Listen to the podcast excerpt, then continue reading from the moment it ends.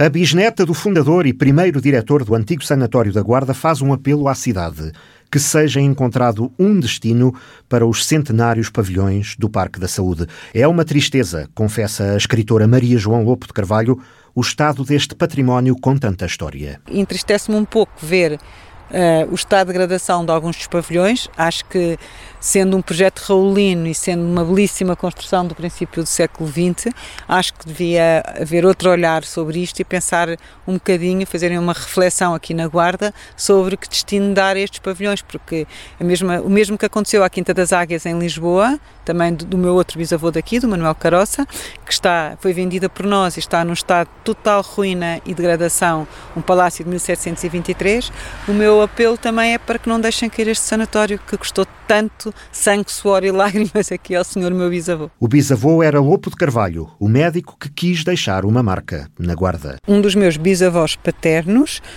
uma personagem muitíssimo importante neste livro que eu acabei de lançar chamado O Bisavô, e que se chamava Lopo José Figueiredo Carvalho, acabou o seu curso de medicina brilhantemente na Universidade de Coimbra e quis acima de tudo ser delegado de saúde da Guarda. Foi isso que ele fez, veio para a Guarda como médico, casou com uma das meninas Patrícios, filhas do presidente, do antigo presidente da Câmara da Guarda, o venerável senhor Patrício, e ela e a mãe dela eram muito hum, solidárias, vá lá, se é assim que se pode dizer, mas tinham a obra da, do asilo das crianças desvalidas e, portanto, era esse o propósito de vida dela, de ajudar quem menos tinha e mais precisava. Bom, quanto a este nosso bisavô, que é, como eu digo, a minha personagem favorita, ele e o Sousa Martins, o médico subejamente conhecido, resolveram, muito amigos, colegas e muito amigos, e uniam-os um mesmo propósito e um mesmo sonho, curar doentes da tuberculose.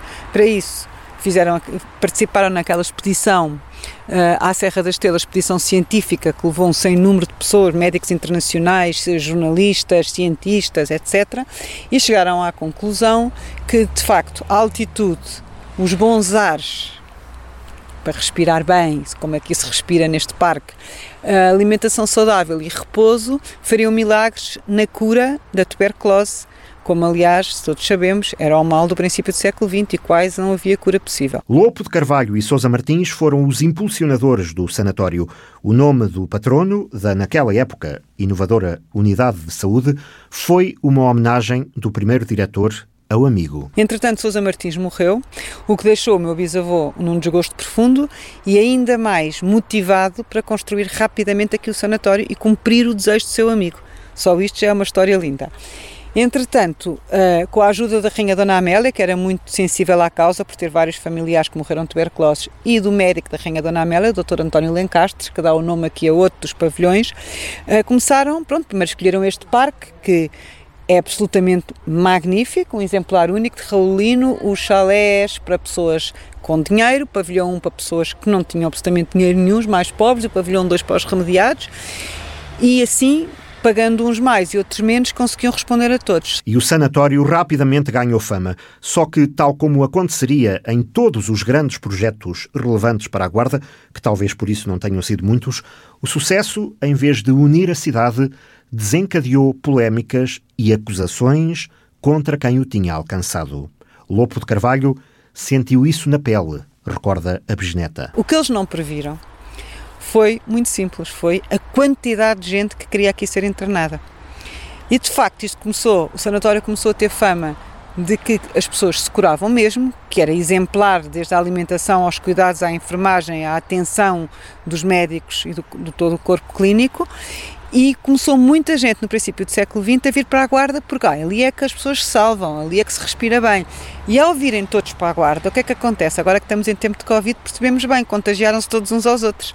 Portanto, o número triplicou de pessoas, primeiro com tuberculose e mais tarde, depois da Primeira Guerra, com a pneumónica.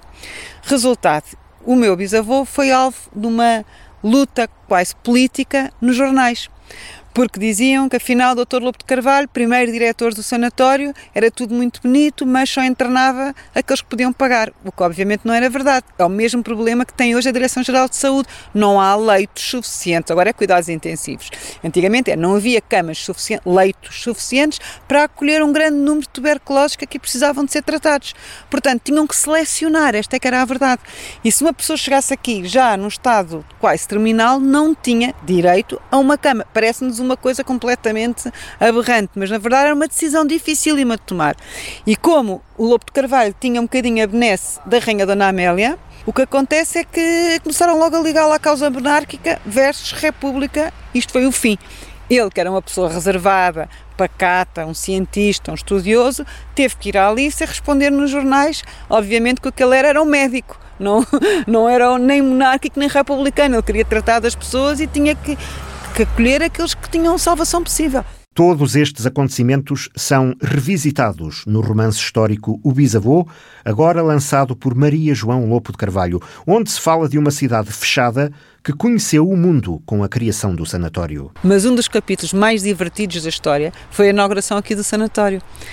Porque estava, o povo da Guarda estava toda à espera de ver uma rainha como me imaginavam, com uma coroa, uma veste brocada, provavelmente, e aparece-lhes a Rainha Dona Amélia, muito alta, mas vestida de uma cor sóbria, julgo que preto e branco, e o Rei Dom Carlos muito mais baixote do que ela, mais gordo e não, sem, sem aspecto nenhum, não tinha nada a ar de rei, ficaram profundamente desiludidos, embora tenham engalanado a cidade até com uh, estetoscópios feitos de flores caídos das, das, janelas. Portanto, era, eh, foi uma cerimónia fantástica que só, só assistiram cavalheiros, as senhoras não puderam estar presentes, a única senhora era a Rainha Dona Amélia, o que obviamente enfureceu a minha bisavó, porque teve que arranjar as flores e fazer isto e aquilo, e era quem aturava tudo e nem sequer pôde ir à festa, não é? E depois fizeram, houve um fogo de artifício lindo à noite e foi a cidade, imagine-se, não é? Daí a poucos anos, já depois do regicídio, ainda antes da República, a Rainha voltou aqui pela segunda vez, foi recebida pelo meu bisavô, pela tia Luzia, mulher de Francisco Balsemão, e houve outra, já uma coisa mais discreta, não é?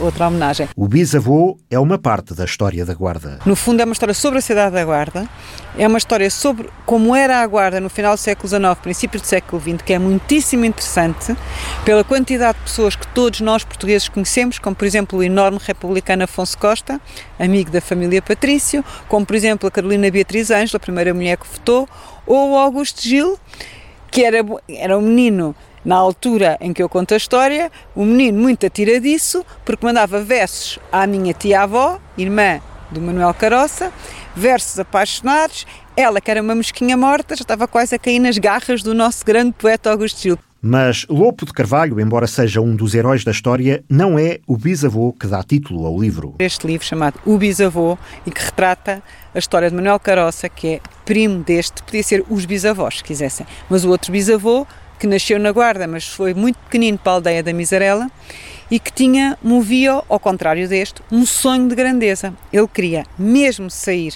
de uma cidade, ou de um vale do Mondê que ele achava que era trancado por, por granito e por aquelas serras inóspitas e conhecer o mundo e enriquecer. Pronto, era o desejo dele. Enquanto este bisavô queria ser cientista e salvar pessoas, o outro queria enriquecer. Portanto, a história de aventuras que liga o Manuel Caroça ao mundo inteiro e de facto ele conseguiu esse sonho de grandeza, conseguiu ser uh, não um Alfredo da Silva, para quem não sabe, que é o, o criador da CUF, que era o grande amigo dele. Ele queria ser um Alfredo da Silva, mas como lhe faltou indústria, não foi um Alfredo da Silva, no entanto, tinha aquele desejo que nós achamos completamente bizarro hoje em dia, que era vou colecionar palácios.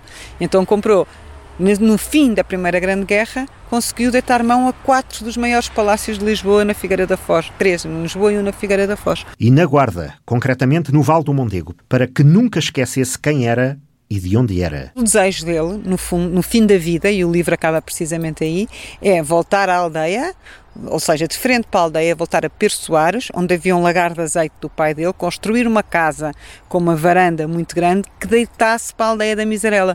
E a ideia dele era para me lembrar sempre quem fui e de onde sou e que esta é a minha terra. Portanto, estou a ver, ele deixou isso para nós todos agora na quarta geração, podermos usufruir. Maria João Lopo de Carvalho é parte de uma grande família que se sente da Guarda. Isto é como Portugal, é um país muito antigo, somos todos primos. Aqui na Guarda, por força de circunstâncias, Patrícios, Lopo de Carvalhos, Gil, uh, Caroças, Balsemão, tudo se mistura. Portanto, se abrimos os jornais da época, foi o que eu fiz durante estes quatro anos, o que nós vamos ver é todos os movimentos dessas personalidades. Pronto. Isso demorou muito tempo a fazer, é verdade. Deu um enorme gozo fazer esta história toda e perceber, no fundo, como é que estas pessoas viviam, como é, como é que se relacionavam, como é que depois foram para Lisboa.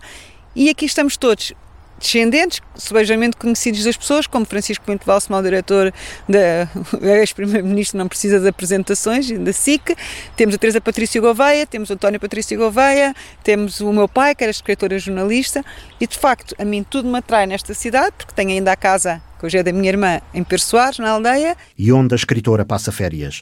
O romance O Bisavô fala das epidemias do início do século passado, por coincidência, é lançado em plena pandemia que marcará este século.